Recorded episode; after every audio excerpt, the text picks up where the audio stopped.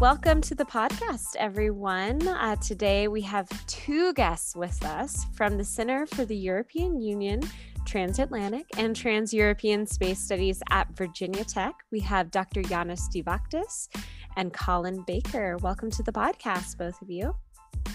Thank you for having us. Yeah very much looking forward to having you on today uh, so that we can kind of have a bonus episode here to talk about the war in Ukraine. I know this is something that all of us around the world really have our eyes fixed on at the moment, but especially our students, I think, are incredibly interested and engaged in this right now. And so I think it's very timely that we talk about this, sort of break down not only what is happening in the war, but also some causes, as well as I specifically want to talk about the European Union's approach to the war and what it has done and what it may be continuing to do as the war progresses.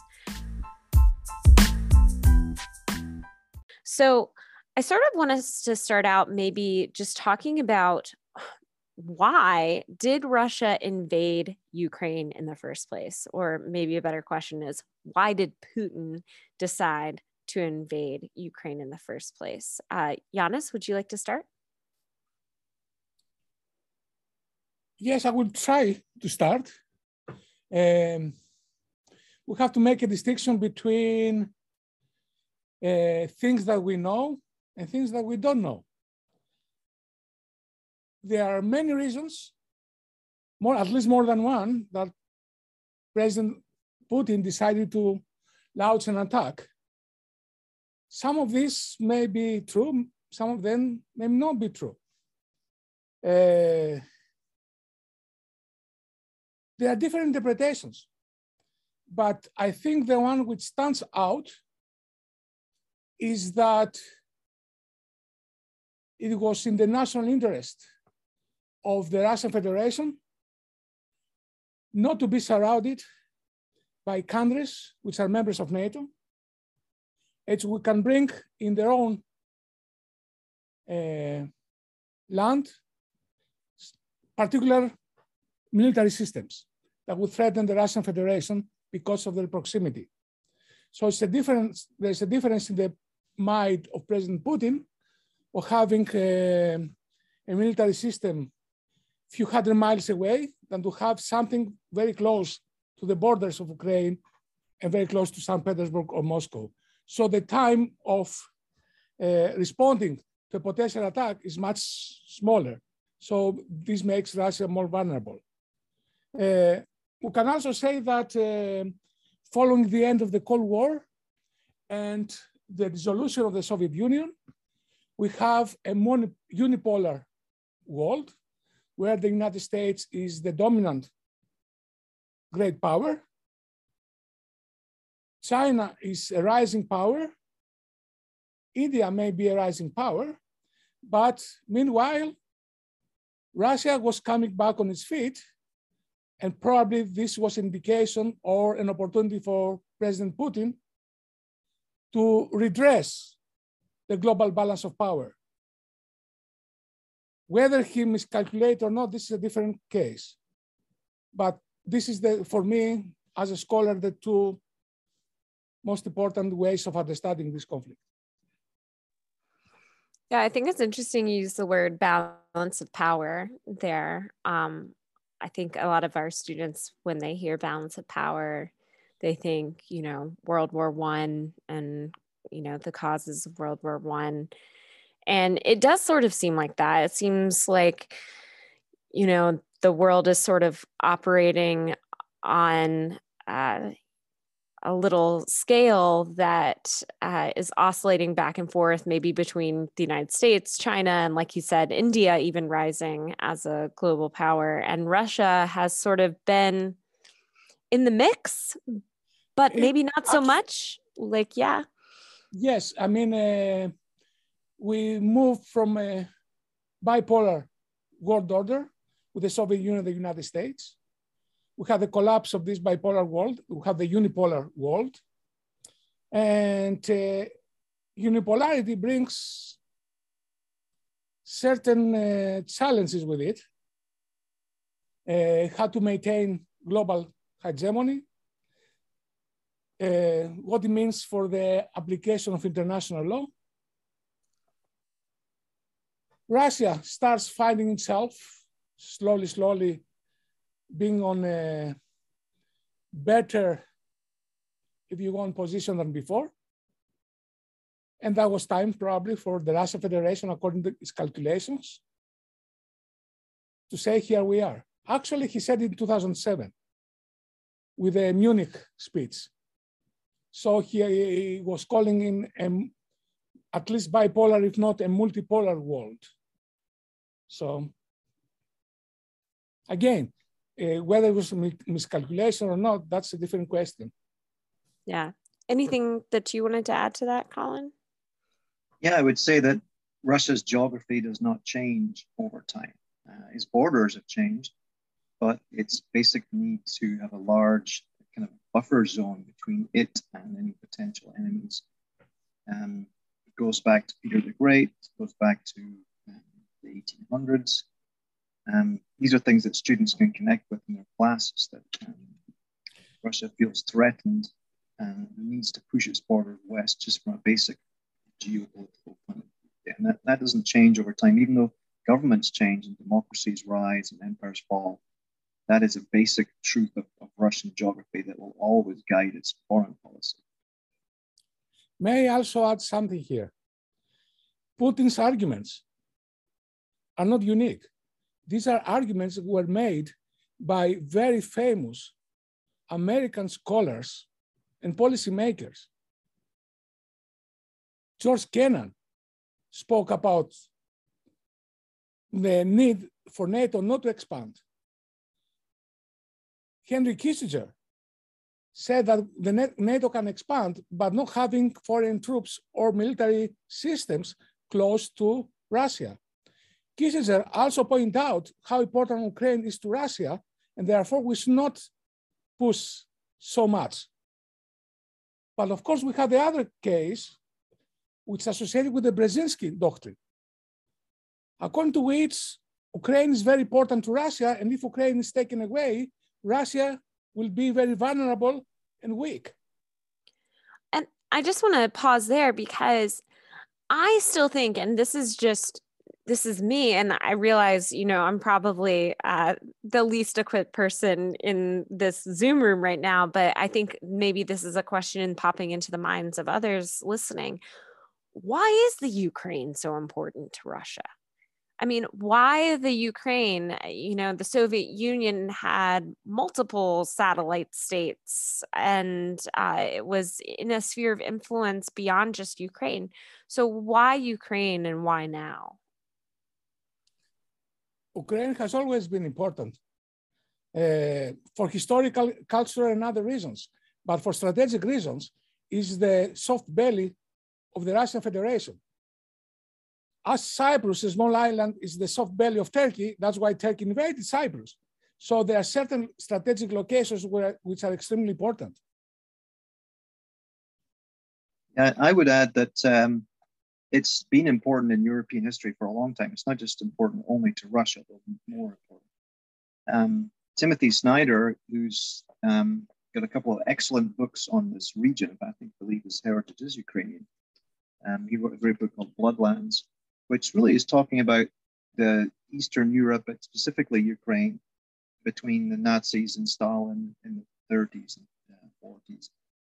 But he talked about how World War II, or at least for, for Hitler as well, revolved around Ukraine and the idea of Lebensraum. So it's it's not just a periphery area in the east of Europe that we can forget about. It's actually kind of central to many uh, European history events and always is part in terms of geopolitics and geopolitical theories, part of the heartland. And whoever occupies the heartland controls the world. That was the geopolitical theory. And then we, we had another geopolitical theory, which was related to the containment of the country that was, that was controlling the heartland. It was the Rimland that was advocated by Nicholas Spykman. So, before we move on from causes and sort of the motivations here, I just want to zero in on Putin a little bit. And, you know, besides besides creating sort of a buffer zone for Russia and besides you know occupying this territory that as you said is very geopolit- geopolitically important and culturally important to Russia is there something else motivating him i mean people have even ventured to sort of say that he might be you know going a bit mad because of COVID and that he's acting a bit out of sorts? Or is this just, you know, in line with what he's been doing historically since he came to the presidency? Most certainly, as a person who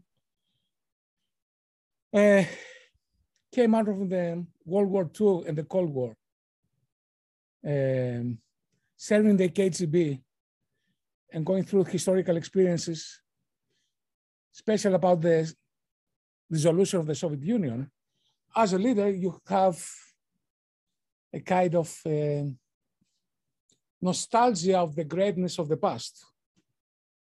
Uh, but most importantly, even under the Yeltsin years, we had a Russian doctrine, the doctrine of the near abroad, that was equivalent to Monroe Doctrine. So as the United States doesn't want anybody, any of the European or other global powers to be present in the Americas, Russia doesn't want through its doctrine, and was not Putin's doctrine, was Primakov's doctrine under the Yeltsin administration, that the near abroad was an area of influence. And the area of influence was coinciding with the space that the Soviet Union occupied before. So I, I actually have a cultural question for you, Yanis, because I know a, a lot of this is uh, Putin can't uh, live with an autocratic Russia next to a democratic Ukraine. It's too much of a threat to, to his own system of government because Russians can see an alternative that works. But I, I wanted to ask you about the, the role of the Orthodox religion um, and how, how central is that to Putin's um, desire to, you know, the, the ancient capital Kiev. Is that is that a significant factor? Would you say in this in this conflict as well? Uh, certainly, Putin used Christianity and the Christian Church, Orthodox Church, as a way to create a new identity for Russia, uh, and still has an influence for in other countries, but. Uh, I think strategic considerations are more important than cultural considerations at this moment. And I tell you some examples. For instance, when uh, the Turkish government decided to turn the Hagia Sophia into a mosque, the Greek Orthodox Church expecting the Russian Orthodox Church and President Putin to say something. Instead, President Putin didn't say anything. So to some extent, uh, tap the back of President Erdogan instead. So sometimes religion can be used for political purposes, for providing an identity, but not necessarily all the time. Yeah, and just from my tangential understanding of it too, it seems to just piggyback off of what Yanis was saying, it seems that the Russian Orthodox Church is being used almost just to bolster that sort of cultural support that Putin doesn't seem to have from the actual people of Russia. Um, and to almost say, like, from an additional sort of authoritarian figure inside of the country, it seems like that he's using it to almost say, you know, if the people, or at least what we're hearing in the United States, mostly aren't supporting the war itself, then at least he can get support from another sort of not regime, but another sort of um, authority within Russia itself. Again, uh, we understand authoritarianism in the West in the different ways that the Russians understand it. Authoritarianism has been dominant and very welcome in the Soviet Union and Russia, in Tsarist Russia. The reason is that before Peter the Great, Russia was always vulnerable to outside attacks and weak leadership. Since Peter the Great modernized Russia, every leader afterwards tried to have an iron fist because respect for very powerful leaders is what makes Russian people safe. We don't forget, President Putin is much more democratic, if you want, in comparison to some other parties that exist in Russia, the Communist Party or the Nationalists. Uh, the other thing is, although it's authoritarian, doesn't mean that the majority of the country is not behind him. I mean, in Hungary, there's authoritarian government, and the majority of the country is behind the Hungarian prime minister. The same thing comes with Poland. You may win elections, and you may have the majority behind you. But uh, there has never been real democracy ever in the Soviet Union and Russia. Yeah, I was just going to actually say a very similar thing. I, am hearing things too that in the Western world we we believe our own stories just like they believe their own stories over there. And the story we're liking to believe, we want to believe, is that the ordinary Russian is against the war, if they only knew about it, right? But I'm hearing that actually not so many Russians as we think are against the war. There's there is actually some support for Putin amongst ordinary Russians. Actually, uh, Colin, you are right. Uh, it was I think either CNN or NBC that I heard that President Putin's popularity rise from 60% to 70% as a result of the war. Also, we should not confuse what happens Leningrad or Moscow because there is so much rural areas and we can see what happens in the United States between the divide, the divide between the urban areas and the rural areas. And it's very ex extensive because Russia is a huge country. So I think that's those are two really interesting points I think that could be explored in the classroom as well is looking at the geography of Russia and how that can influence you know the people's perception of uh, of what the government is doing and what actions are being taken. But also i'm curious because so one thing that we hear i think through like western media outlets is that the media in russia is oppressed you know and it's all controlled by the state and so if we're getting reports maybe that Putin's popularity is rising. How do we know that that's not just fabricated information coming from state controlled media outlets in Russia? Like, where, who gives us that information? I heard it from in NBC. So if somebody comes with ideas in United States, then we have the same problem in the United States that we have in Russia. So either they know or they come out with these numbers out of the, you know, uh, out of the blue. Uh, but we don't forget that President Putin has win has won elections. Now has won elections in many different ways of probably reducing the number of parties and political leaders. Uh, there are different ways of doing it. But don't forget, the same thing happens, and we discuss extensively in the United States, who votes, who can be voted, and so on and so forth. Um, but again, it's an autocratic regime, no question about that. But if we fight an autocrat, how do we dare to go to Venezuela and ask for help? How do we go to Iran and tell them guys, we lift the sanctions if you give us some oil. We call Saudi Arabia or United Arab Emirates. Are all these democratic states? Or are those our allies? Are they democratic? We contest democracy and the problems of democracy in the United States. Until a few weeks ago, we had President Biden going after the Hungarian prime minister for being an autocrat. We have the European Union that has put Poland at the gunpoint for human rights and other abuses.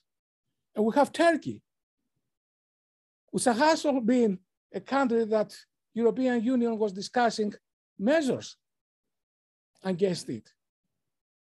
And don't forget, Turkey, an ally, occupies 40% of the territory of a member state of the European Union called Cyprus.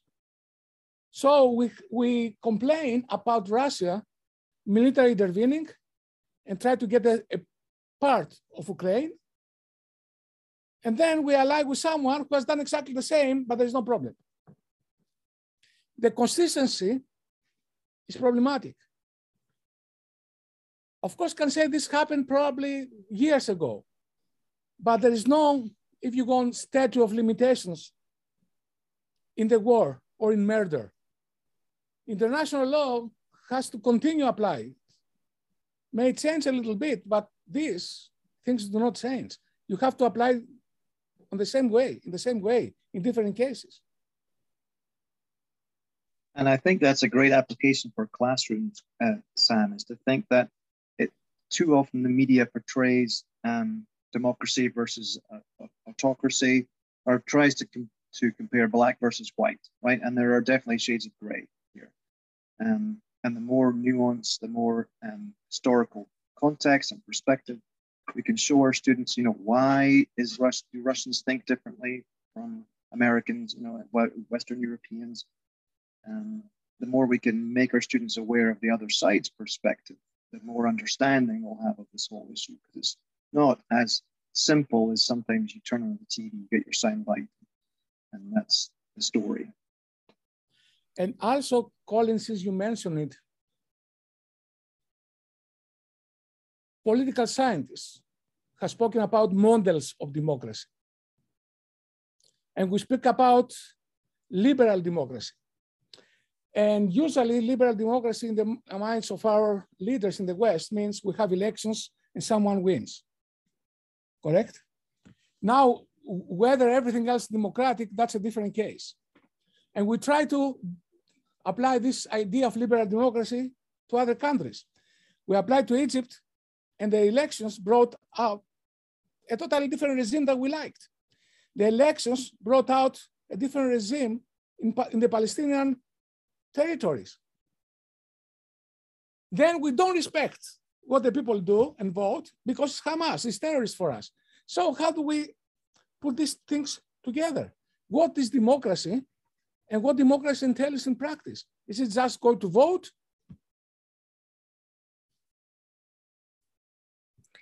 And and same thing in the Congo, in Nicaragua, in Guatemala. I mean, you can look at US intervention in democratic elections that have been unfavorable to us, you know, all throughout the world during the Chile. Cold War. Chile. Yeah, exactly. Exactly. So I, I want to ask one more opinion question before we go into some of the heart of like the facts of what has happened so far. And I, this is on the news, you know, nonstop right now. And so I am wondering, you know, you don't see the same thing on the news with like Saudi Arabia helping the Houthis in Yemen and other places like that. And I am wondering, do you both, do you sort of think one of the main reasons it's on the news is because this is a autocratic invasion of a democratic country or, or, what the united states sees as more of a liberal democratic country or is it more complicated than that? And i know the answer is yes it's more complicated than that but how so? Okay uh, that's a very important point. But uh, let's try to understand something. We say that Ukraine is a democracy. Actually, Ukraine has the potential of being a real democracy. We do not forget that President Zelensky closed some television stations, has imprisoned some of the political leaders there in house arrest. We know that the UN Human Rights Council every year has a report about human rights abuses. Of course, I don't see, I don't have any evidence that will be a kind of genocide in Eastern uh, Ukraine like President Putin claims. But there are certainly human rights abuses, but it's all Ukraine which involves in human rights abuses. There are many other countries. I mean, uh, but it's not that everything is uh, rosy if you go in Ukraine at this moment. Uh, President Zelensky, we should not forget, was very much supported because of his campaign, his campaign by the people in the so-called Russophone areas. But he, it was, has been his inability to deliver because there are certain factions in Ukraine that do not let him. So that's politics too. Uh, but we should, should, look into the facts. We should look at the facts one year ago, a few months ago. At this moment, we live in a very emotional state of mind. We cannot listen or we cannot hear and be very uh, critical to what we see and what we hear. Uh, as a scholar, I don't have a crystal ball of what is going to happen. I have many questions rather than answers. Um, I try to understand things. I may have indications, but I don't have evidence. I have to wait probably for years down the road to, to learn what happened and why it happened. Uh, and we still learn what happens probably years ago today. So uh, we operate in a different time framework. Uh, but, but I'm not a journalist. I would answer just quickly on, on, two things there. As a European, there is a sense of shock, right, that this can happen in the European continent. You know, the, part of the reason Yanis and I and others work with the EU is because it was so successful in ending these events, you know, full-scale war in Europe. So to happen in our backyard is is just uh, even though we're not from the World War II generation, um, we're aware of the destruction that was happening. And that's the other thing. These, these um, this you might call it small-scale wars, insurgencies in different parts of the Middle East, for example, or Africa. Uh, this is just a different scale, right? The Ukrainian army now is mobilized. It's like 300,000 troops. Russia has, you know, just under 200,000. You're talking half a million men under arms. I mean, that's just massive amounts of. I think uh, Russia has 1 million soldiers. At this moment, 2 million reserves. The Ukrainian army has 250 in, uh, and 200,000 reserves and 50,000 paramilitary. Uh, but when you are in defense and you have mobilized, you have 11.5 million to defend. So we should not forget, since 2017, Ukraine has been the fifth or the sixth country that receives the largest military support by the United States. So they have enough things to defend themselves. We portray them as weak and we emphasize what happens to civilians but the military is numerous and yet they can defend. So we don't we should not see them in a kind of pitiful way. They don't have anything. They are not organized. They can defend themselves. Um, but we should not forget that the war in Europe is not new. Happened in the 90s and early 2000s. We had the change of borders a whole Yugoslavia collapsed. We have Slovenia, Croatia, Bosnia and Herzegovina, especially in Bosnia, Kosovo afterwards. Uh, and may come, happen again, but uh, because things happen in Kosovo these days. Uh, so we have to see how many people died in the Balkans. That's true. That was shocking too, definitely. Yes. 79 days of bombardment in Belgrade by NATO forces.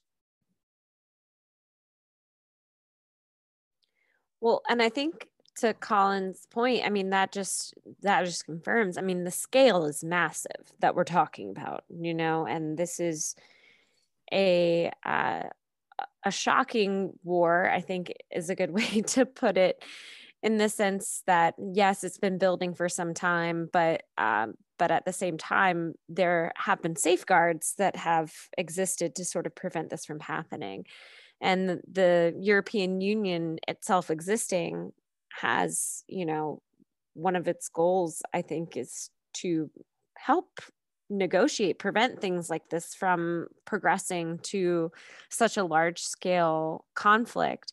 So, what so far has the European Union done in response to the war? And I guess what is what do they consider their job to be in response to a conflict like this?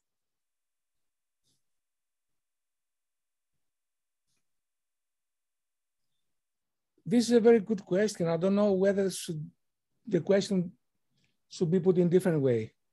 Uh, the European Union, I think, uh, will be the one that will suffer the consequences of all this. Uh, there are appearances and realities, and there's a conflation. The fact that the NATO or the EU member states have agreed to impose sanctions is one thing. Whether they have agreed on what kind of sanctions is another.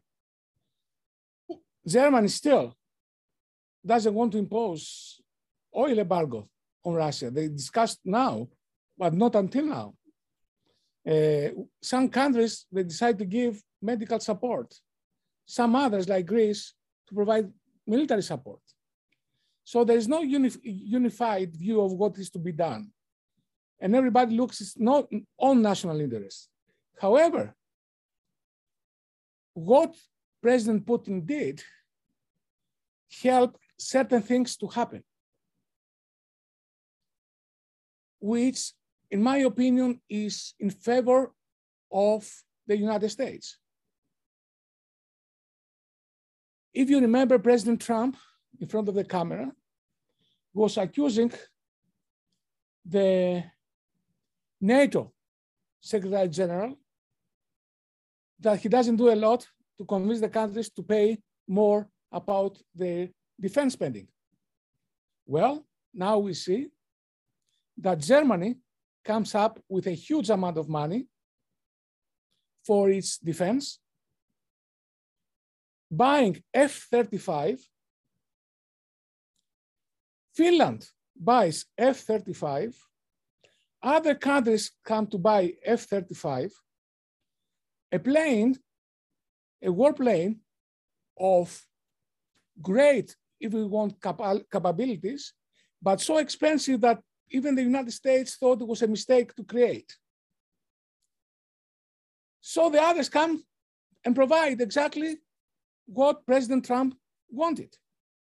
But also President Trump remember, in front of the cameras of attacking Angela Merkel for doing business with the Russians and getting natural gas from them, Nord Stream 2. Now, the Nord Stream has gone.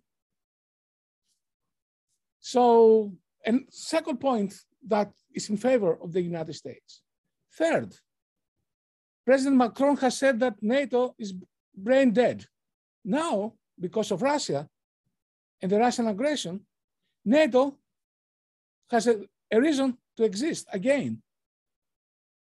And fourth, when President Biden said America is back, also meant the inability of the Europeans to go alone, and therefore now will follow the leadership of the United States again, something that created problems between the two sides of the Atlantic the last four years. So I think overall, the United States is in much better position than before, although the Europeans, in my case, in my opinion, are not. So the European Union, somebody was saying it's too early to say. So I say it's too early to say about the future of the European Union and the unity of NATO. Yes, and I would say one long-term huge challenge to the EU is just the simple number of uh, migrants coming out of Ukraine and how where are they're going to stay and how is Poland and Germany, how is the EU going to cope with that? I mean, there's short-term humanitarian uh, you know, frameworks have sprung up, but you need a long-term financial infrastructure plan that's going to be tax, uh, more taxes for European member uh, countries. Don't forget so, the United States does not agree to get any Ukrainian refugees here.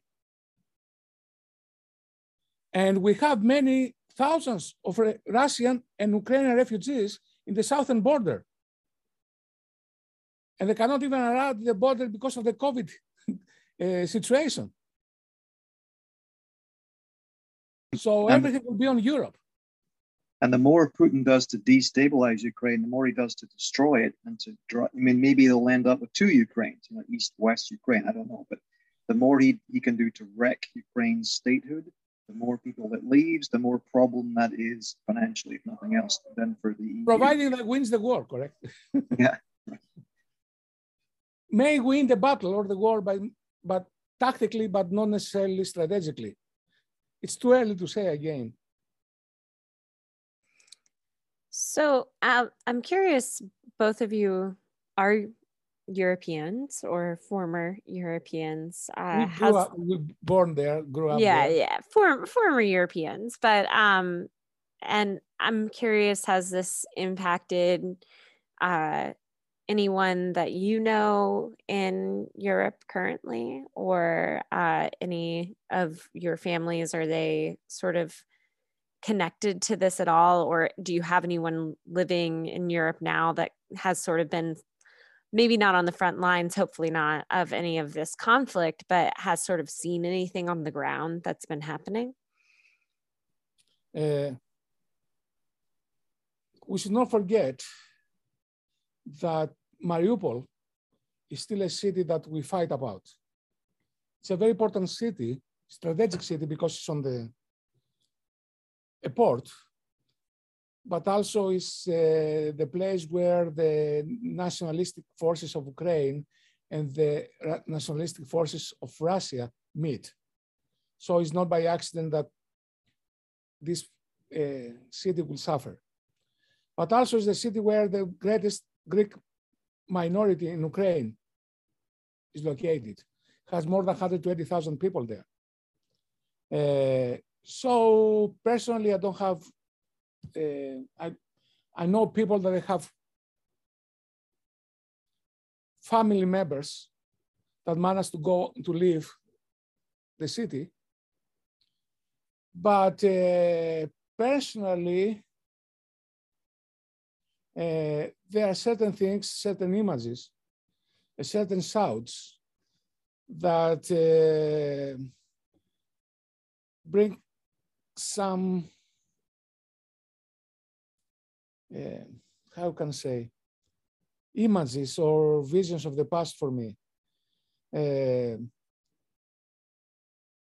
when the, with the Turkish military invention of Cyprus, we have the mobilization in Greece. So when the noise from the sirens, we listen several times every night in the different cities in Ukraine is something that reminds me a lot when I was young, the sirens. And that was traumatic for me because my high school had the siren on the top and they had twice a year to get the, the alarm test. So, and the second thing is the, the trains. When we had the mobilization, my father got us put in the train station of Athens when there were millions of people trying to leave, when at the same time there were trains that Greek soldiers had to go to enlist in the reserves. were there too. So these people try to go in, in, into the trains from windows, from doors to make sure that they leave Athens. Although there was never a bombardment of Athens, but you, nobody knew. Uh, but it's some reminders yeah, what people for, can go through. For me, Sam, uh, because most of the migrants are staying in Central Europe or near to the Ukraine, kind of women and children, Britain has not had a large influx of immigrants. Although the government is willing to take in, um, you're allowed to put a, a migrant up. All the, all the passport requirements have been dropped for Ukrainians, and you can like uh, share your your house with a Ukrainian migrant if you if you want to. And I don't know anyone who's done that, but uh, just on a, a, much more trivial level, though, it, it does affect, um, at least in one cultural area, it does affect my cousin living in London. He's a Chelsea fan. He goes, he's got tickets for Chelsea games, and now he can't go to Chelsea football games because he can't buy a ticket because the Russian oligarch who ran Chelsea has had all his assets frozen. So it's just it's just a small thing, but there's there's other impacts culturally as well one thing, like Yanis was saying, one memory that stirred up for me is Chernobyl. So I was in high school when Chernobyl happened, and and the the uh, the radioactive cloud actually blew over over central Scotland, and we were told to stay indoors for certain days. And so when the Russians were attacking Chernobyl, I was like, "Gosh, what's this going to mean for the whole of Europe if there's another event that affects Europe?"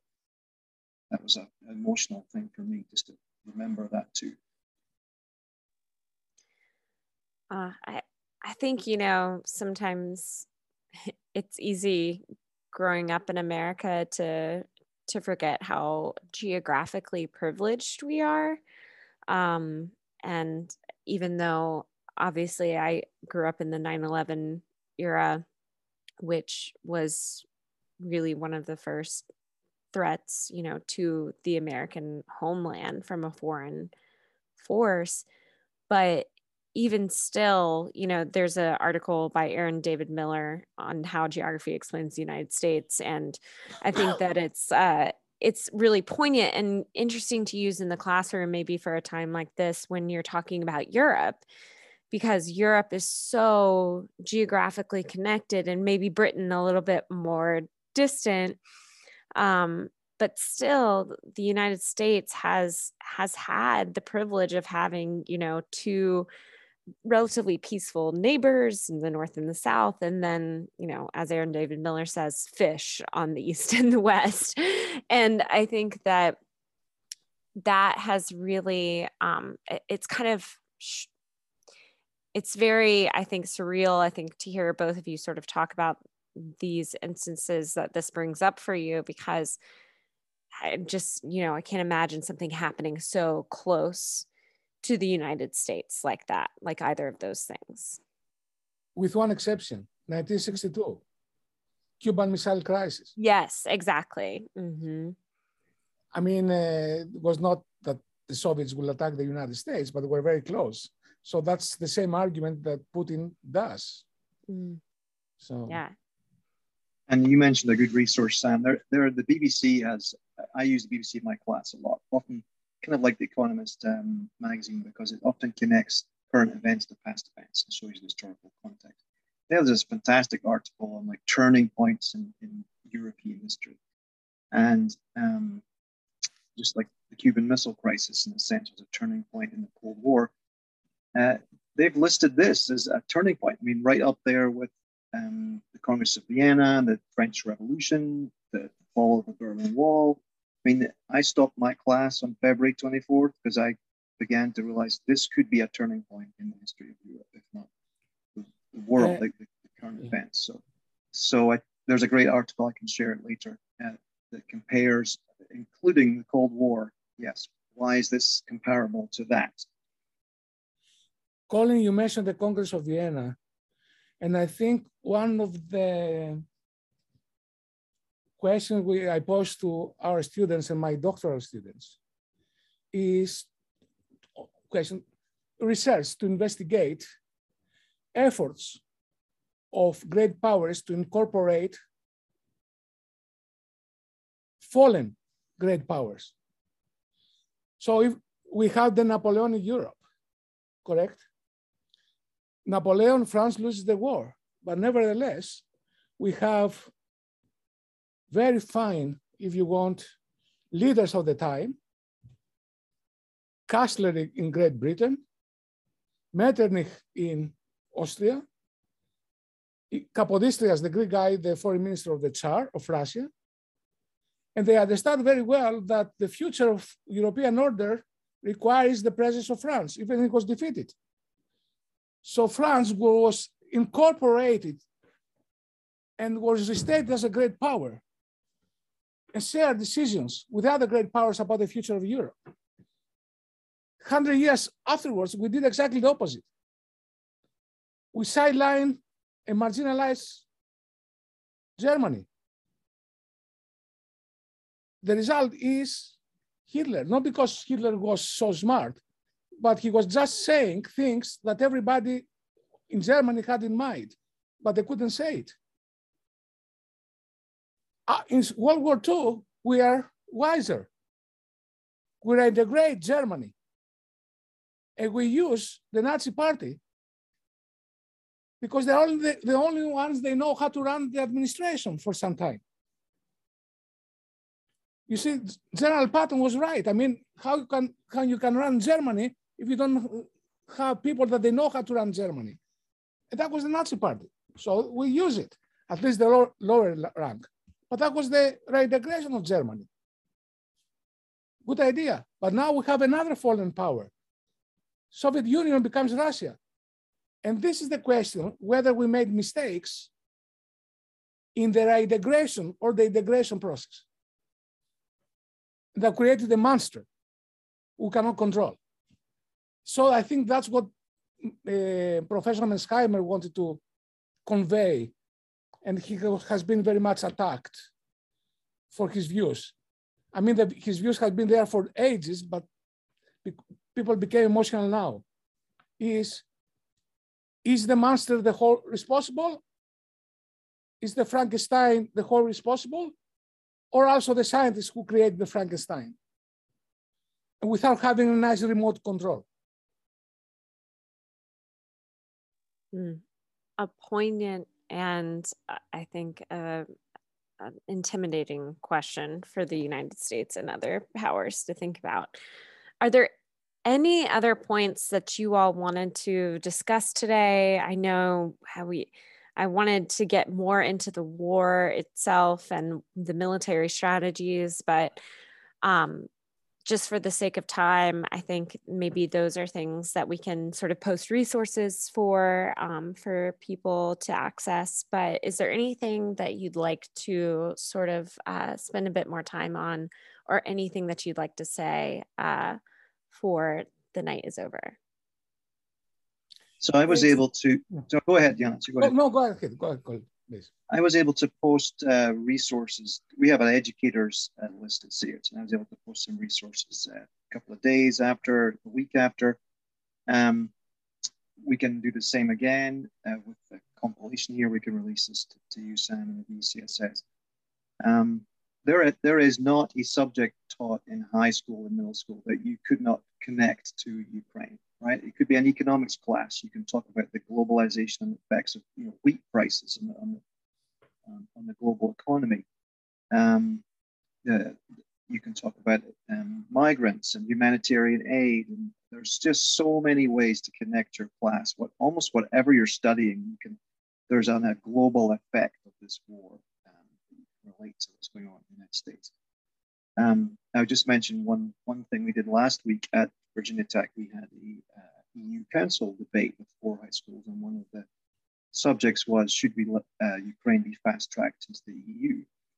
Um, so we are having in a week or so's time, we're having actually an EU teacher training event. Uh, teachers want to sign up. They can actually learn how to do an EU Council in their own school. Um, and one of the topics we could definitely study, and this is April 2nd, could be the role, uh, the application of the Ukraine or Ukraine into the EU. So uh, we have resources we can give to teachers if they want to reach out, and we have events um, that, that, directly apply to this that we're doing in series as well. the only thing I like to say, since we don't have enough time, is that things we admire at this moment may be extremely problematic. For instance, there was this picture of the young girl in Ukraine in a military uniform and having a weapon in her hands. We want to demonstrate the readiness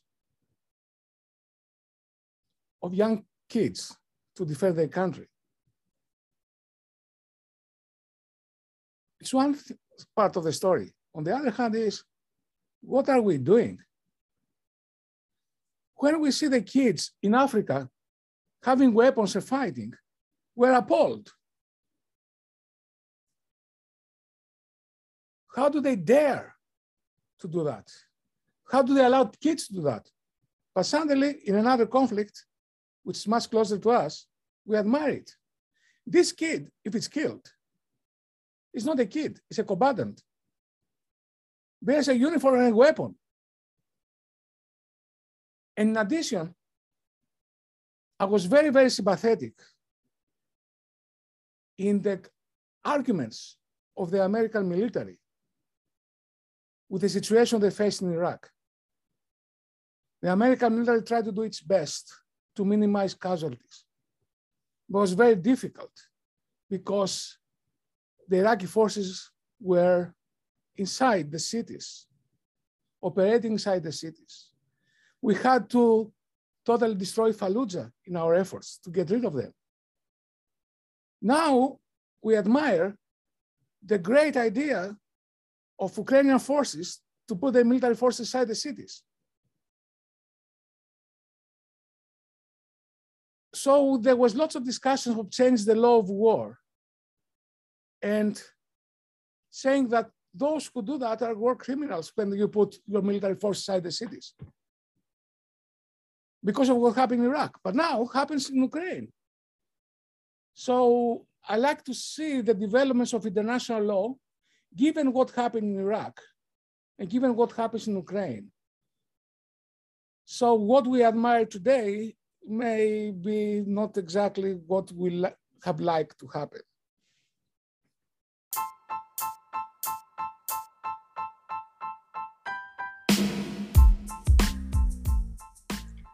Think that is a really good place to end on because I think it shows just the nuance to all of this. It shows the complexity. And I think that's why it's so ripe for discussion and for examination in the classroom. Um, so, I, before we leave, I just want to thank both you, Yanis and uh, Colin, for joining me today. Uh, again, both of you are at the CUTE Center at uh, Virginia Tech, uh, and we show appreciate you just uh, giving us your time. And very soon you will be a honorary member. Yes, very soon. My pleasure, Sam. Thank you. Thank you for having us, Sam. We appreciate yes. it.